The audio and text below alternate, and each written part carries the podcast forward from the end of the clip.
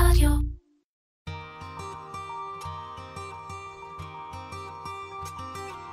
משפחה ותיקה.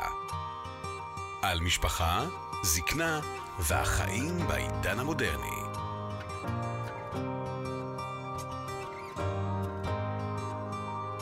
שלום לכולם, נעים מאוד. אני סנדרה וינוגרד, עובדת סוציאלית בשירות הייעוץ לאזרח הוותיק ומשפחתו במוסד לביטוח לאומי, והגעתם לפודקאסט משפחה ותיקה.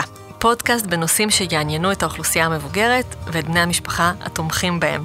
כמו למשל, איך לשמור על תפקוד מיטבי בזקנה, אושר בזקנה, תפיסת הגיל שלנו בגיל המבוגר, התמודדות עם משברים ועוד.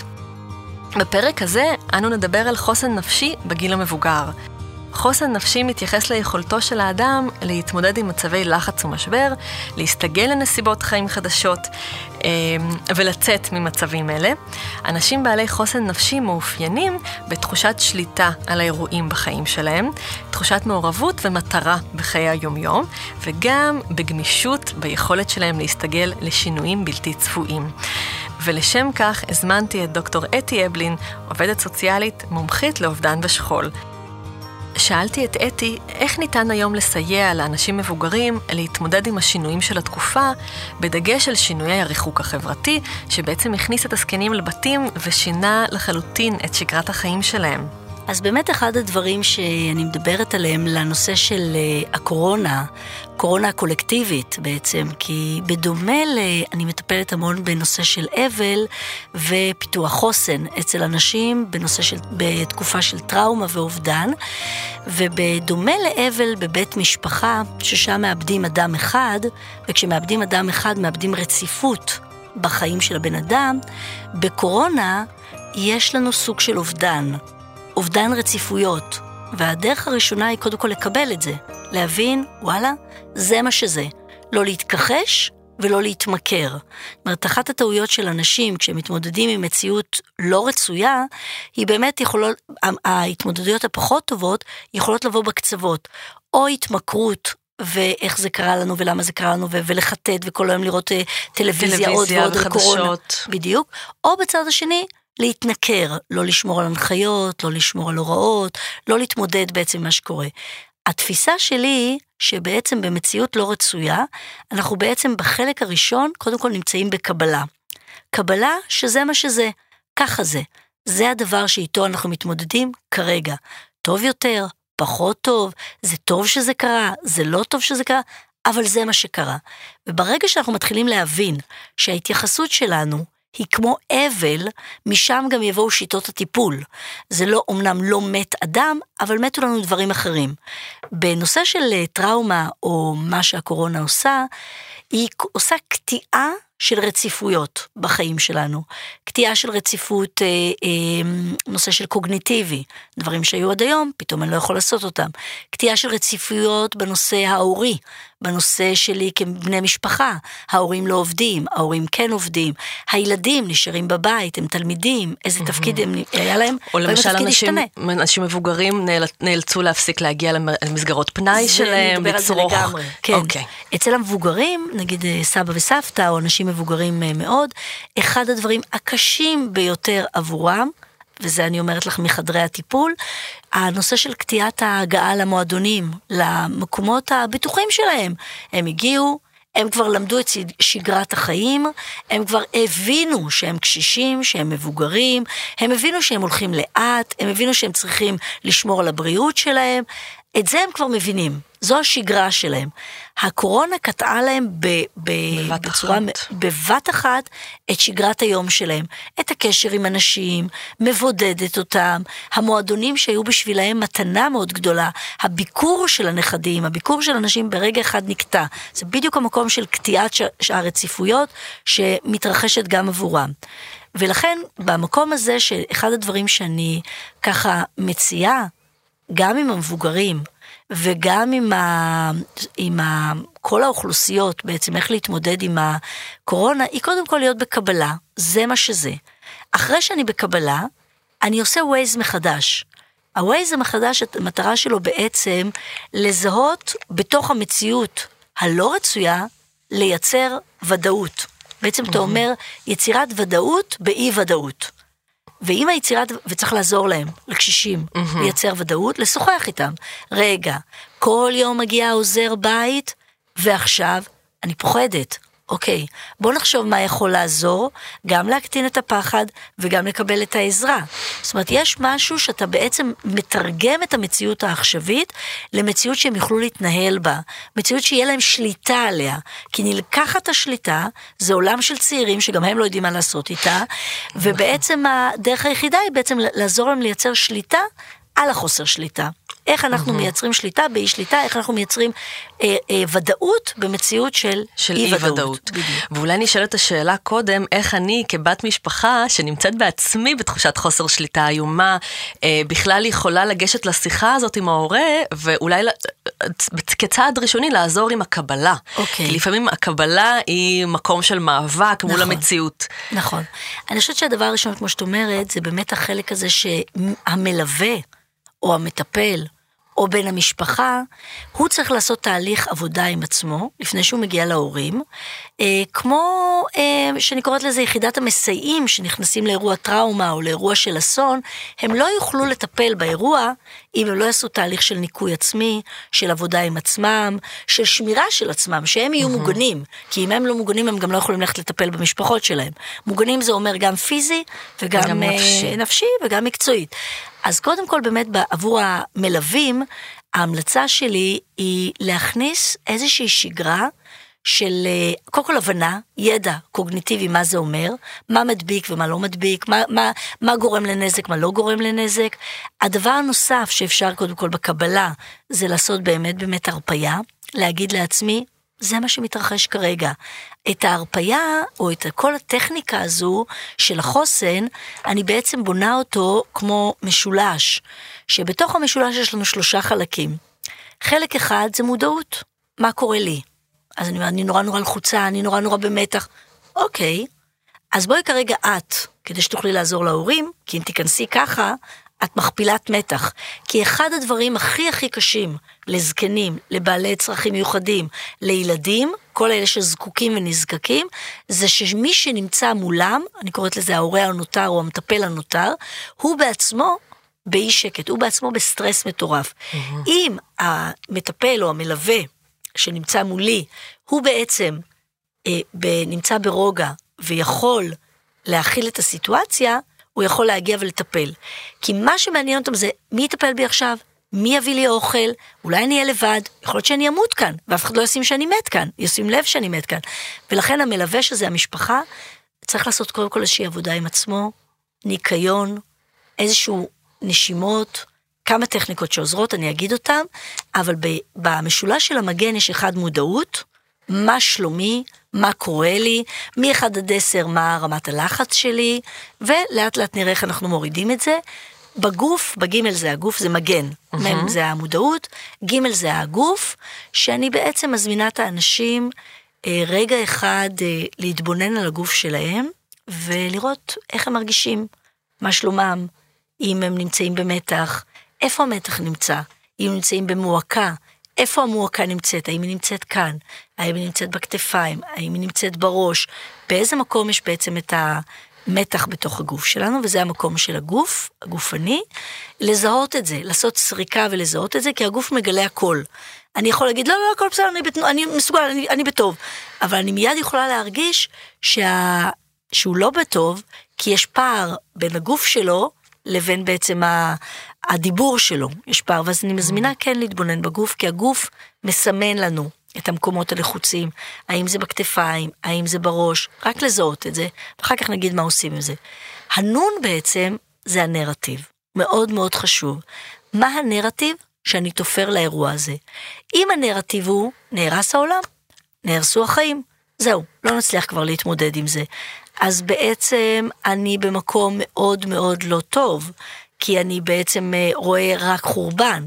אבל אם אני אומר לעצמי, הנרטיב שלי, אם זה מה שקרה, מה הדרך שבה אני בוחר לחיות את החיים שלי, או מה אני עושה עם המשפחה שלי, הכל משתנה. זה אחרת לחלוטין. אז הנרטיב הוא מאוד מאוד משמעותי. מהו הנרטיב? ואני יכול לתקן אותו. יש אנשים שנכנסים אליי לחדר, אה, תוך כדי, ואומרים לי, זהו, העולם נהרס. והעבודה שלי להחזיר אותם לכאן ועכשיו, כי הוא לא באמת נהרס. יש לנו עוד דברים לעשות, אנחנו יכולים לעשות בהם דברים, רק הוא משתנה.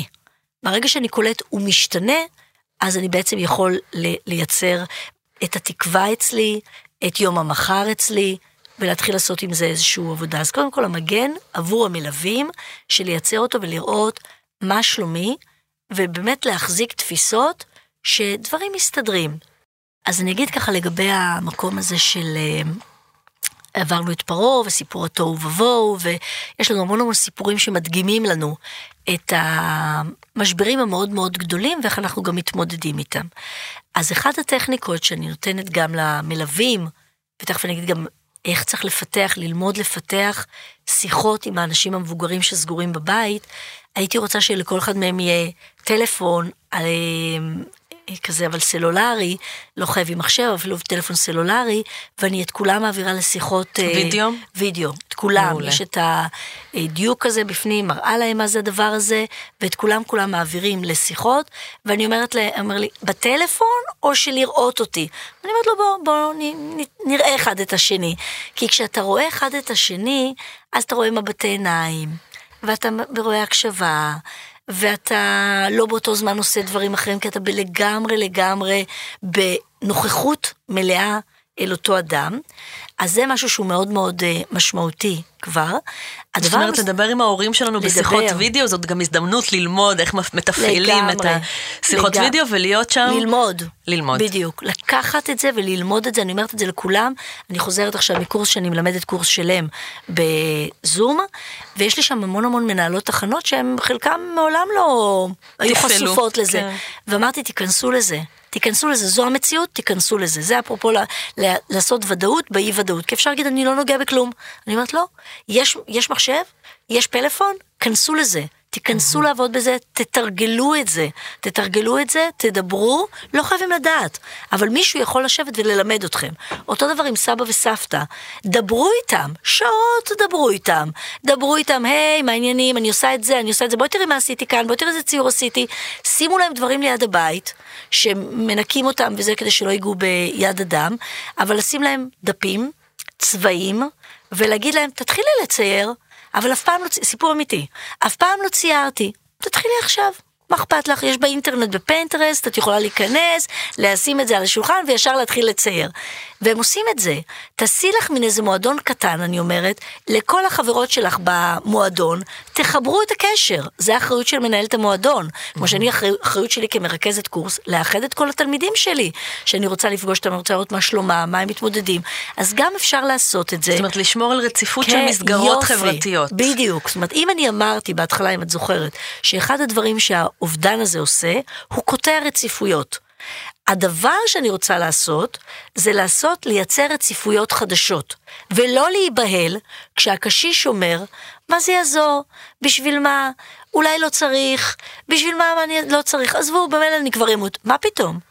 אתה תפתח את המחשב, אני לא מוותר עליך, דבר איתי בפלאפון, אני אעזור לך, אני אראה לך איך זה עובד, אל תדאג, אני אראה לך, אתה בסוף תצליח ואתה תלמד את הנכדים שלך. ויש לנו זמן ללמוד. ויש לנו הרבה זמן ללמוד. זה הדבר הכי זול היום. הזמן שאפשר לתת אותו באמת ולעשות, ולכן אני כן הייתי מזמינה גם את המתנדבים. אני מלמדת, אחד הקורסים שאני מלמדת אנשים שעוסקים בתחום הזה, להתחיל לעשות טיפול בטלפון. בטלפון אבל עם מראה. וטלפון עם מראה אז אתה לומד לשאול שאלות. אתה לא אומר, טוב, אם ממש שלומך, הכל בסדר, הורדת את המים מהגז, עשית את זה, אלא, רגע, איפה את עכשיו? את בחדר שינה, אני רואה אותך. רגע, עכשיו, אה, לא, אני עושה עכשיו אוכל. את יודעת, אני עושה את האוכל הזה והזה. זאת אומרת, ללמוד, לפתח שיחה, בהתחלה זה נראה מוזר, אחר כך זה זורם. אני אומרת את זה במאה אחוז מניסיון, כי אני מיד התחלתי את זה. מיד מיד אמרתי למטופלים שהם יכולים לעבור למקום של, אה, שאנחנו יכולים לשוחח בזום, בזה, לא משנה כל אחד מה שיש לו, והם עושים את זה. ומהר מאוד עוברת המבוכה של לדבר מאחורי אה, וידאו, ומהר מאוד אתה ממש ממש בתוך התהליך הזה, ואפשר לדבר במשך אה, שעה, תתפלאו, שעתיים, להפך זה מלמד אותנו לפתח את השיחה בצורה טובה יותר, וגם להגיד, אה, גם אני עכשיו מציירת, אז בואי תפתחי גם את אצלך, ונעשה גם ביחד. נשים לנו את התמונה ונעשה את זה ביחד. אפשר לעשות מועדון גם מאחורי זה. זה לא אומר שזה פשוט, אבל אפשר ללמד את מנהלות המועדונים, את המתנדבים. את בני המשפחה גם. בוודאי, כן. את בני המשפחה, להגיד, אנחנו לא יכולים להגיע אלייך, אבל בואו נדבר, והם יהיו, אני מצאתי את עצמי אתמול, עסוקה באותה מידה כמו ביום רגיל, זאת אומרת, אין, כאילו אין קורונה. מ-7 בבוקר עד 11 בלילה, מלאה בעבודה ומלאה בעיסוקים, כי once אתה נכנס ואתה לא בהולד, ואתה לא בהקפאת התנועה, אתה כבר מייצר עוד ועוד ועוד ועוד עשייה, ואנשים כבר אה, מתקשרים איתך. ברגע שאתה עוצר, ואתה אומר, אה, אני לא יכול ללכת לבקר את ההורים שלי, או אני לא יכול לעשות איתם כלום, אתה מייצר מוות. אתה מייצר, זה המוות. לא הקורונה. החידלון. החידלון, החוסר אונים, ההשתקה, ה- להוריד את השלטר מהחשמל. ואני אומרת, הפוך, תייצרו שלטר חדש. וההסבר שאני נותן תמיד זה גם באבל, שכשקורה לאדם אסון, הטייס האוטומטי שלו קורס. מה שהוא עשה עד היום, קורס. קמתי בבוקר, הלכתי לעבודה, נסעתי ברכבת, חזרתי מהרכבת, עשיתי בלילה. את לא יכולה לנסוע ברכבת, את חייבת לחזור עד שמונה, במקרה הטוב, אולי גם בשמונה הרכבת תיסגר, ככה וככה וככה. ואז מה שקורה, יש עצירה, אחרי העצירה, אנחנו מתחילים ללמד את הטייס המכני להתחיל לעבוד. הוא לא יודע עוד לעבוד, אני מלמד אותו. את זה אני יכול לעשות? אני יכול, אז אני אעשה. אני מגלה שיש לי מלא מלא דברים שאני יכול לעשות, אבל אני פשוט מתניע אותם. אני מייצר mm-hmm. איזושהי התנעה לדבר הזה. אז אחד זה המקום של, כדי להוציא את עצמנו מהחידלון, זה לייצר איזושהי תנועה, ולייצר משהו של להעביר את הטייס המכני, ללמוד במציאות החדשה, לעשות דברים שלא עשינו בעבר, כמו לנגן, כמו לצייר, כמו לעבוד, כמו, כל, כמו לעבוד בגינה, כל הדברים שאפשר לעשות אותם. למיין תמונות משפחתיות, לגמרי. ולסדר אלבומים, ולהעביר לילדים נכון. שידפיסו. אגב, זה אה, טיפ של אה, פרופסור מולי להד. מקסים. אה, הוא הוציא ממש חוברת כזו, ובאמת מדבר על זה שזאת הזדמנות לפתח כישורים חדשים. לגמרי. אה, ללמוד משהו שתמיד לא היה זמן. חיי לגמרי. השגרה לקחו לגמרי. מאיתנו את האפשרות, ועכשיו יש לנו הזדמנות. באמת, את, את אומרת להסתגל לשינוי, יפה. ולהתאים את עצמי. כן, גמישות. גמישות היא המרכיב החזק ביותר בחוסן, שבעצם המטרה שלנו זה באמת באמת, בתוך המציאות החדשה, לפתח גמישות וללמוד דברים חדשים שלא עשיתי אותם עד עכשיו, שמעולם לא הכרתי אותם. לדוגמה, אה, אחת הבנות שלי אמרה, אני נורא רוצה לרקום. אף פעם לא ידעתי לרקום. היא כנראה לא הייתה יודעת לרקום אם לא הייתה קורונה. ופתאום ככה מצאתי איפה יש חוטי רקמה בעצם, ואפשר להתחיל לרקום. אז אני חושבת שכל הדברים האלה, שזה מלאכות שכאילו הקדמה, או השפע, או העומס, תיטה אותם, הוציא אותם, בתמונות בפלאפון, הזה וזה. פתאום יש לנו זמן. המחשבים עוצרים, הנסיעות עוצרות, אז אם יש לנו זמן, מה נעשה בזה? התיקון של הנרטיב נעשה אם זה מה שקרה, מה הדרך שבה אני מתמודד עם מה שהתרחש. אוקיי? זה, זה הנרטיב. לגבי הטכניקה, אחד ממודל החוסן שאני ככה מלמד אותו אנשים, זה אה, מודל שנקרא ראשי תיבות, ואני מאוד ממליצה, גם למלווים וגם לאנשים המבוגרים, לעשות את זה, לתרגל את זה. זה נקרא עשן דק, ראשי תיבות. העין אומר עצירה, קמתי בבוקר, עצירה. אני לא חייבת מיד ללכת לטלפון, או לטלוויזיה, לראות מה המצב. עצירה זה אומר grounded, רגליים על הקרקע, ובתוך המקום של רגליים על הקרקע, אחרי שיש לי עצירה, רגע אחד אני עוצר ואני רוצה לעשות ווייז מחדש, כל בוקר ווייז מחדש. כל בוקר הכאן ועכשיו שלי משתנה לגמרי. אז אחד, אה, רגליים על הקרקע, ווייז מחדש, שתיים זה העין, עצירה. השין מדבר על השרירים, איפה בגוף אני מרגיש את המתח, ואז אם אני מרגיש את זה כאן, אז אני משחרר, אם אני מרגיש את זה בכתפיים, תמיד זה בכתפיים, אז גם בלחיצות אה, עדינות לשחרר את העומס מהראש, מהבטן, ככה לשחרר את העומס מהשרירים, ויום יום, כי יום יום נכנס לנו חומר רעיל מהאתמול.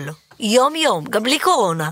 נכנסים לנו חומרים רעילים, כעס, עצב, אשמה, בושה, למה שאני אחזיק את זה?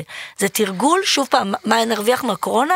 אם נלמד בזכות הקורונה לפתח לעצמנו כלים ששומרים עלינו בקורונה, נשתמש בהם אחר כך, לדברים יותר מאוחרים. זאת אומרת, באמת כל הכישורים שאנחנו נאלצים היום לפתח, אם זה השימוש הטכ... בטכנולוגיה, כן, ואם זה באמת כן. המודעות גוף נפש, תחשבו על זה שזה כישורים שהולכים איתכם עד 120, בדיוק. בדיוק ככה. אז השרירים, שזה משהו שהוא מאוד משמעותי, הנון מדבר על נשימות. שאל אותי אתמול איזה אדם מבוגר שהיה אצלי בפגישה, הגיע אליי ולימדתי אותו את הטכניקה ולימדתי אותו נשימות, ואז הוא אומר לי, מה, זה באמת עובד? אז אני אומרת לו, כן, כי רוב האנשים בלחץ לא נושמים, והנשימות העמוקות עוזרות לי לייצר איזשהו איזונים, בלנס. זאת אומרת, אמרתי, בוא ננסה, תנסה איתי בחדר, ותרגלנו את הנשימות, שזה אומר ארבע פעמים, כל נשימה זה הכנסת אוויר, לאט לאט כזה, דרך האף, ואחר כך להשאיר את האוויר בבטן, שש שניות, שבע שניות, לעצור, ושמונה שניות להוציא את האוויר, לעשות... ברגע שאני עושה את הדבר הזה של הנשימות, ארבע פעמים, בוקר וערב, אני בעצם נותן הוראה למוח, הכל בסדר, אני יודע להתמודד עם זה. יש לי כלים, אני, זה טכניקות, זה לא טכניקות סתמיות כדי לבזבז פלסבו, זה באמת באמת טכניקות שגם עוזרות, אגב נמצא שגם פלסבו עוזר, אבל כי זה בעצם הוראה למוח, אני מטפל בך. מטפל, נכון. זה המקום. זאת אומרת, ושימו לב, אם אנחנו אומרים שפלסבו עובד, זה שאנחנו אומרים לאנשים, אנחנו איתך. זה לא פלסבו, אנחנו, זה באמת עוזר. זה, ממש, זה העזרה, הפלסבו הוא העזרה. זה לא נקרא פלסבו, זה נקרא לעזור בזה שאנחנו אומרים, אנחנו איתך. כל דבר שאנחנו בעצם מרגישים שעוזר לנו, זה יכול להיות זה עוזר. באמת משיטות שמאניות עד אה, לגמרי. צמחי מרפא, כל דבר שמרגישים שהוא עוזר, הוא עוזר. בדיוק, ותלמדו את האחרים אני אומרת, אם, אם גילית כלי שהוא עזר לך, אני רוצה לדעת עליו, כי אני רוצה להעביר אותו הלאה. אני מעדיפה את זה. אז הנשימות הן מאוד מאוד משמעותיות, הן עוזרות. אני וזה- רק אספר אולי על כן? הנשימות, סליחה. כן, בטח. שהיית אצלנו בביטוח נכון. הלאומי בסדנה לפני כשבועיים או שלושה, ואימצתי את נושא הנשימות לפני השינה. אני- הרבה פעמים אני מגיעה למיטה מאוד מאוד עמוסה במחשבות, יופי. ברוב מותשות, ואני פשוט עושה את הנשימות, נזכרת בך. ומצליחה לסיים את היום ממש ברגיעה, וזה באמת עושה תחושת רגיעה גופנית. זה נהדר. כלי מדהים. נהדר, יופי. יש ספר, אגב, שנקרא שלוש נשימות. כל הספר, ספר שלם, שהוא באמת באמת המקום מתוך התהליך שרובנו נושמים עד בית החזה, ונשימות שטוחות. והנשימות עמוקות, אם אני, באמת גם לפני השינה, אנחנו עם ראש מלא מחשבות. מה יהיה אם, ומה עם הבן שלי, ומה עם הנכדה שלי, ומה עם הסבא שלי, ומה עם הזה שלי. אני מסתכלת על המחשבות, ואני מאמצת משהו שאני עושה. הנשימות זה אחד הדברים שאני מאמצת לעשות, אוקיי? ה- זה הנון, נשימות. הדלת זה הדיבור הפנימי. מה הדיבור הפנימי שאני אומרת לעצמי שמחזק אותי? הדיבור הפנימי יכול להיות, אה, אני עושה מה שאני יכולה. אני מתמודדת. אני מקבלת שהעת הזו מלמדת אותי דברים חדשים. אני מקבלת את זה שאני מת, אה, שומרת מצד אחד על ההנחיות, מצד שני, יש לי מלא מלא מלא מקום מה לעשות. אנשים חושבים, אה, אי אפשר לעשות כלום. זה לא נכון. יש הנחיות, אפשר לשמור עליהן, אבל בין ההנחיות לבין אי אפשר לעשות כלום, יש מיליון דברים שניתן לעשות אותם. וכל מה שצריך לעשות זה לזהות אותם ולהיות ער ולעשות אותם. אבל הדיבור הפנימי הוא מאוד משמעותי, גם להרגיש את זה שכל יום הוא משתנה, וגם לתת דיבור פנימי שעוזר לי ושומר עליי. נגיד, אם אני שואלת אותך עכשיו, מה הדיבור הפנימי שהיית יכולה להגיד לעצמך, או להגיד אה, עבור האנשים שאת מלווה אותם, כמשהו שהוא כמו מסר יומי כזה לעצמי, ושגם כשאני אומרת אותו, אם הוא עדיין יוצר לי סטרס, הוא לא מדויק. אז אני אבחר אחר, ואני אבחר אחר, עד שאני מוצאת אחד שאני אומרת, אוקיי, זה עושה לי טוב, הדיבור הזה. אז נגיד את יכולה לחשוב על דיבור פנימי עבור המטופלים, או עבור עצמך קודם כל? אמ, עבור עצמי הייתי אומרת משהו כמו, כל יום הוא הזדמנות להתנסות במשהו חדש. או, יפה. אה, וואו. יש לי ילדה קטנה בבית, מדהים. וככה אנחנו בלי גן, אז אנחנו נאלצים כל יום להמציא את עצמנו מחדש. אמ, אז כל יום אנחנו מתנסים באיזשהו משחק חדש, או מוציאים מהמחסן איזשהו חפץ שהוא באמת הכי לא- ישן. הכי ישן, הכי לא שימושי, וממציאים איתו משחק. מקסים. אז אה, כל יום מקסים. לנסות משהו חדש. מקסים. אז אני אשתמש גם בדיבור הפנימי שלי, לקוח לא אני המצאתי אותו, אה, אבל אני אוהבת אותו ואימצתי אותו. אה, יש אה, משוררת יפנית בת אה, 98, שקוראים לה שיבטה טויו. אף פעם לא מאוחר לכתוב ספרי שירה. את הספר הראשון, הביקורים שלה כתבה בגיל אה, 95. הנה, אולי פעילות לזמן הבידוד. לגמרי, לגמרי, לגמרי. לכתוב, פשוט לכתוב, זה גם אחד הכלים. מתנת הדאגה, שהיא משהו שעוזר לנו, כתיבה. מאוד מאוד עוזר. אז אחד השירים שלה, קודם כל הספר שלה נקרא הבוקר בא תמיד. שזה דיבור פנימי, תמיד טוב. מה שלא יהיה, כן קורונה, לא קורונה, כן מלחמה, לא מלחמה, הבוקר תמיד מגיע. ואם הוא תמיד מגיע, אז הוא מפריד לנו מהלילה. והוא מפריד מהלילה, אז יכול להיות שהוא מביא דברים חדשים שאנחנו יכולים לעשות אותם. ללמוד אותם, לעשות אותם. זה אחד. הדבר הנוסף שהיא, היא אותה משוררת, אחד השירים שלה, שבתוך הספר, כתבה, שאני מאוד אוהבת אותו, שהוא ממש דיבור פנימי מבחינתי, הוא נקרא חסכונות. והוא אומר דבר כזה, כשנותנים לי אהבה, או נדיבות, אני מפקידה אותה עמוק בליבי, כחיסכון. כשבאה הבדידות, או ימים קשים, אני שולפת מהחסכונות שלי ומשתמשת בהם. גם אתה, חסוך כך מעכשיו. זה הרבה יותר טוב מפנסיה.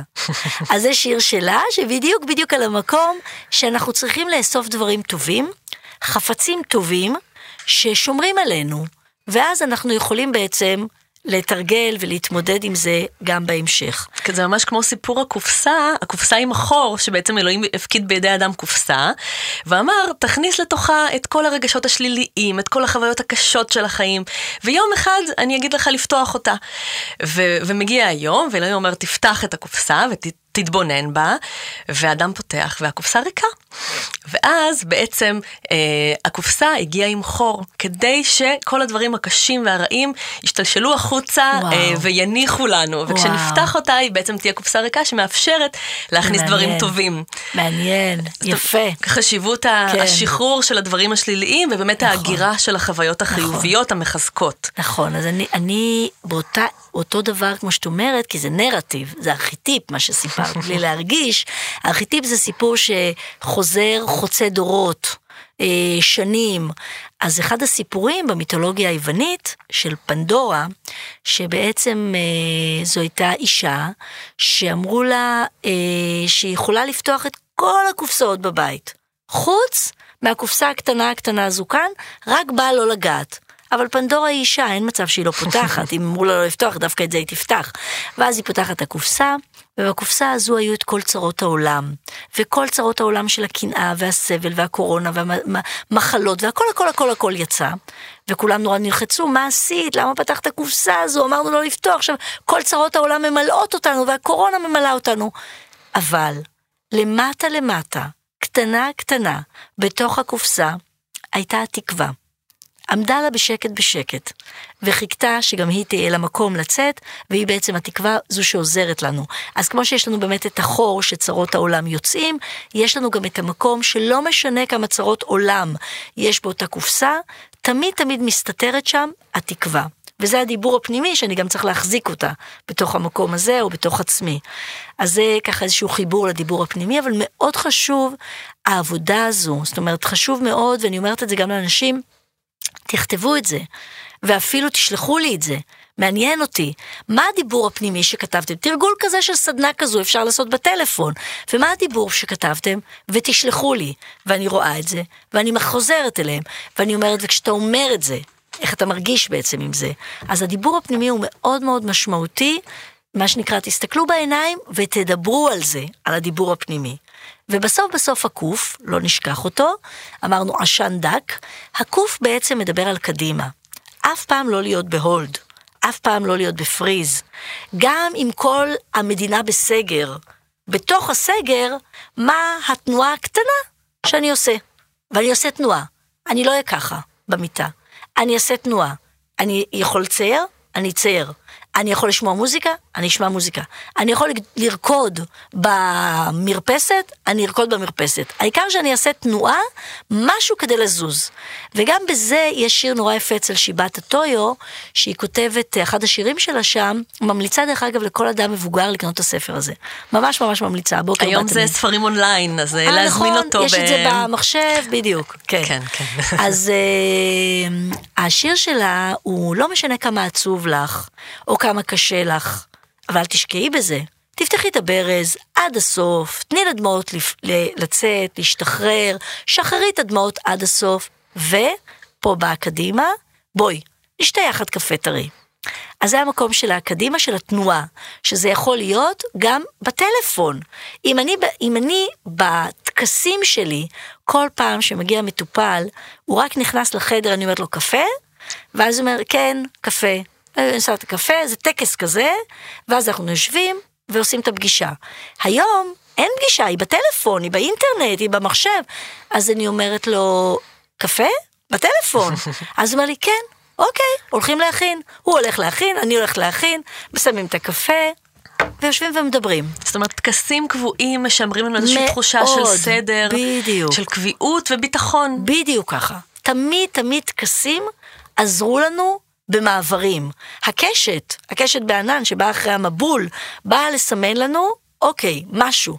אבל תמיד תמיד טקסים עוזרים לנו לעשות מעבר מדבר לדבר, מדבר לדבר. זאת אומרת, אם אני, לדוגמה, במהלך היום, בונה לעצמי טקסים ששומרים עליי, כמו לדוגמה אה, סידור מיטה, נגיד, אני אומרת, תבנו שגרה חדשה, פעילות גופנית, מה שאתה יכול לעשות. אני לא יכול לעשות, הייתי עושה פלדנקרייס, הייתי עושה זה, מול הטלוויזיה.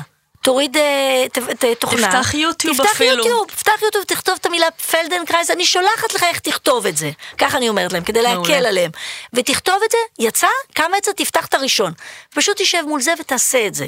זאת אומרת, אותו דבר לצעירים אני אומרת, תכניסו פעילות גופנית ליום-יום שלכם. אל תהיו בהרגלים היותר רעים. ההרגלים היותר רעים זה, אנחנו יושבים ואוכלים כל היום. ממש לא. ממש לא. זאת אומרת, להכניס הרגלים של פעילות גופנית, להכניס הרגלים של אכילה מסודרת, של אכילה בריאה, להפך, יש הזדמנות לבשל אוכל יותר זמן, לא קונים אה, את האוכל המהיר, דווקא במקום הזה זה מאפשר לנו לבשל אוכל בתוך הבית. אז כאילו לייצר באמת טקסים שעוזרים לנו. לפני שאני אמשיך, תגידי את ולשמור אולי באמת על אה, איזושהי חוויה של אקטיביות בתוך הפסיביות שיכולה ליפול עלינו מאוד מאוד חזק. לגמרי. ואקטיביות זה לא רק פעילות גופנית, אלא גם אם נגיד אני צורך תוכן באינטרנט או בטלפון, לנסות לצרוך תוכן בצורה אקטיבית. נכון. זה לא לפתוח ומה שקופץ אני צופה, נכון. אלא ממש להתכוונן, יש היום קורסים אונליין שאפשר ללמוד שפות חדשות, אפשר ללמוד כישורים, ציור. סריגה, אומנות, באמת, רק לגמרי. לכוון, ובאמת אני רואה המון אה, בקבוצה. קבוצות וואטסאפ ככה של המבוגרים רצות המון פעילויות יופי. והצגות שעולות, נדע. שאפשר לצפות בהן בווידאו. באמת, לתכנן ולקבוע לעצמך. בדיוק. מהם הדברים שאתה רוצה לצרוך, ולא לתת למציאות העוינת לפעמים אה, להיכנס ולחדור. ואם אני משתמשת במה שאת אומרת, במציאות הזו שהקשישים לא יכולים לפגוש אחד את השני, אנשים מבוגרים לא יכולים לפגוש, אז אני אומרת, באמת הקאמרי פתח וכל הדברים האלה פתחו, וזה מקסים, מקסים, ממש ממלא את הלב. באותו זמן, תקבעו במועדון, כולנו רואים. את, הסד... את ההצגה הזו, ובואו נדבר אחר כך. ואז אתם, הם רואים את זה תוך כדי, ויכולים אחר כך, אה, אה, עצם זה שהם כאילו רואים ביחד, ומשמרים את הדיבור ביחד, זאת אומרת להקטין את הבדידות במה שאפשר, לייצר אה, קשר גם במקום שהקשר הוא קשר כאילו, רוב אחר, אנשים, אחר, אחרת. פשוט אחר, כי הפחד הוא, לא, אני לא טוב לזה, אני, אה, אה, יש לי פחד ממחשבים או דברים כאלה, אז אני אומרת, זה מאוד קל היום ללמוד את זה, המערכות הן הרבה יותר נגישות, אבל גם מישהו שהכי הכי פוחד יותר טוב ללמד אותו ולהגיד, זה כן קשר, הוא אחר. אבל זה כן קשר. זאת אומרת, לא לבטל את זה, לא, אני צריך קשר רק חיבוקים ומגע. זה לא תמיד נכון. זה לא תמיד, זאת אומרת, זה יופי שזה קיים, אבל לא תמיד זה רק החום. לפעמים כשאני נמצא עם מישהו בקשר, בטלפון, בשיחה אינטימית, רק אני והוא, בדרך גם בווידאו, ואנחנו רק בזה, ולא בשבעת אלפים דברים, זה, זה יכול מאוד מאוד לעזור לי ולשמור עליי. אז לא לבטל את זה ולא להגיד אין קשר עם אנשים, אין זה, אפשר לייצר קשר ואחר. זאת אומרת, אל, אל ת, תקפאו, תייצרו את הקשר, תייצרו את האינטראקציות, וזה מזמין אותנו להמון המון יצירתיות. אצל המלווים, אצל העובדים, אצל מנהלות המועדונים, לייצר, נגיד, אה, סתם דוגמה, אה, הבן שלי הוא אה, נמצא במכינה קדם צבאית, והם פתחו, הם שלחו אותם הביתה. אבל הם מיד נכנסו לזום, ואני אמורה לתת להם איזושהי הרצאה על חוסן, אז הוא אומר, רגע, את תתני את ההרצאה על חוסן? אמרתי, ברור, באותה שעה, באותו זמן, ההרצאה תינתן, אין בעיה. זאת אומרת, אני ממליצה מאוד לא לעשות קטיעה. לא לעשות מקום כזה שאנחנו סוגרים את הכל, ואנחנו בעצם לא מדברים ולא מייצרים קשר, אלא להכניס את ההרצאות, להכניס את הדיבור, להכניס את הסדנאות לתוך חיי היום-יום שלנו. זאת אומרת, לא לאפשר לבידוד אה, להפוך אותנו לבודדים. לגמרי, וזה ההבדל בין לבד לבין בודד, מה שאמרת עכשיו. Mm-hmm. בלבד, אני לבד, בחדר. אבל בבודד, הרגשה של בדידות היא הרגשה מעיקה, היא הרגשה קשה. אנחנו מוכנים להיות לבד, אנחנו לא רוצים להיות בבדידות. מה שיעזור לחדור את הבדידות זה יצירת אינטראקציות, יצירת קשר, יצירת דיבור, יצירת אה, מגע עם האנשים באופן אה, כזה, שזה משהו שהוא... אה, חשוב, תכף אני זוכר עוד משהו חשוב שרציתי להגיד. אז בינתיים אולי ככה אני אגיד איזשהו מין אה, סיכום. כן.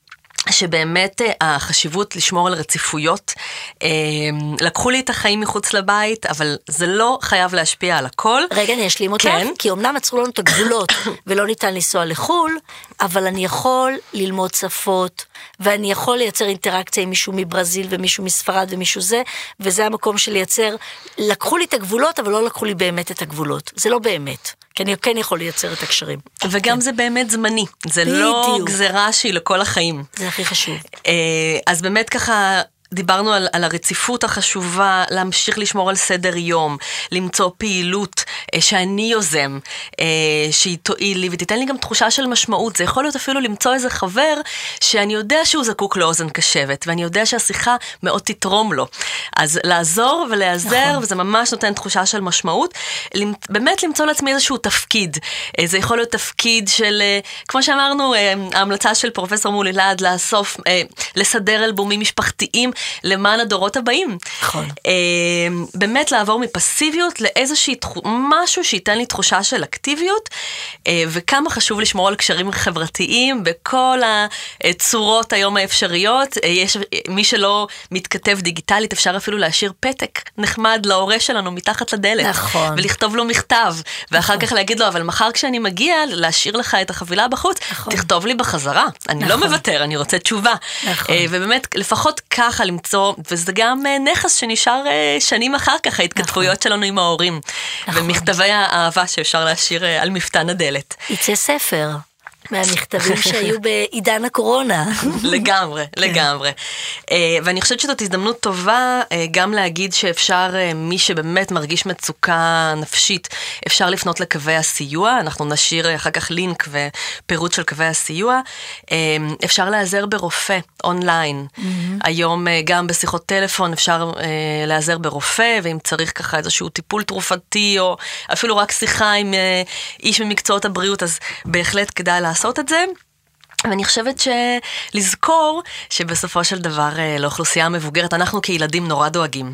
אנחנו נורא דואגים להורים שלנו, איך הם יישארו מבודדים וסגורים.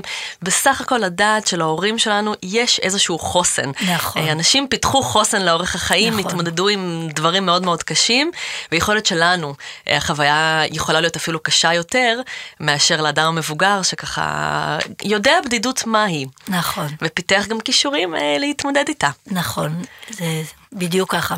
אז ככה בואי, אה, תני כן. לנו איזשהו אה, אה, משפט סיום. משפט הסיום שלי יהיה אולי איזשהו משפט שאני מאוד מאוד מאמינה בו, אבל רגע אחד לפני כן, כן להגיד שהמון אנשים כמו אנשים המבוגרים שחוו אובדנים בחייהם, הם יודעים משהו על אובדן, ויוצא לי לפגוש, אה, נגיד בעת הזו, אנשים שהיו ב... באסונות אחרים, כמו בצפית או אירועים אחרים, אחד הדברים שהם אמרו לי, אי ודאות, אנחנו יודעים, עברנו אותה, ואנחנו מכירים, אנחנו יודעים לחיות באי ודאות.